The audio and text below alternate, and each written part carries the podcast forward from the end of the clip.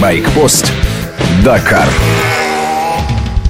Мотоциклист один, в машине двое, а в грузовике трое. Трассы Дакара одни и те же. Если и разные, то всегда сложнее, круче и длиннее для двухколесного зачета. А шампанского и славы мотогоном лишь брызги от автомобилей. Справедливости нет. Зато есть школа выживания и мастерства. Беру стартовый лист внедорожников. Открывает список испанец Нани Рома из наших мотоциклистов. В 2004 году победитель Дакара в мотозачете. Потом пересел на машину и тоже успешно выиграл Дакар прошлого года. Номер два – Стефан Петерансель, месье Дакар. За плечами 6 побед на мотоцикле и потом 5 в автомобильном зачете. Сирил Депре 13 дакарских марафонов на мотоцикле и четырежды побеждал. В этом году едет на автомобиле. Мотоциклист может пересесть на машину и не ударить лицом в грязь. Обратных случаев история не знает.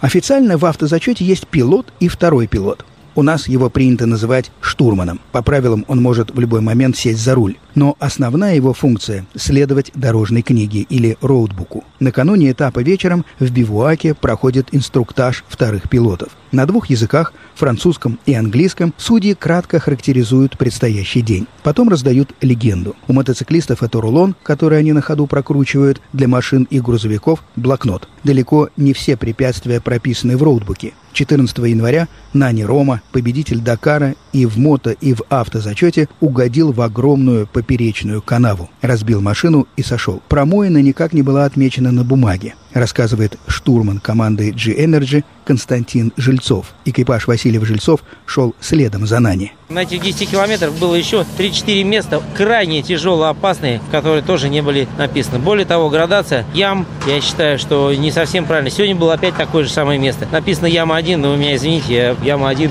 в принципе, наши машины проходят ходом. Если бы мы в ту яму 1 заехали, то был бы, наверное, тоже на не 2. Дисциплина рейдов и марафонов предполагает неожиданности и отсутствие дорог. Мотоциклисты борются один на один с трудностями. В машинах вдвоем, на грузовиках втроем.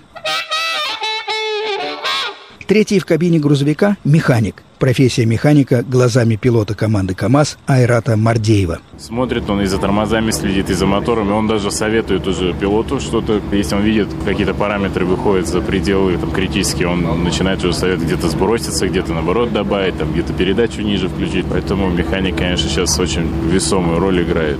На спецучастках дело хватает всем троим. А мотоциклист всегда один. Если советоваться, то с собой, ругать только себя, но и победа достается на одного.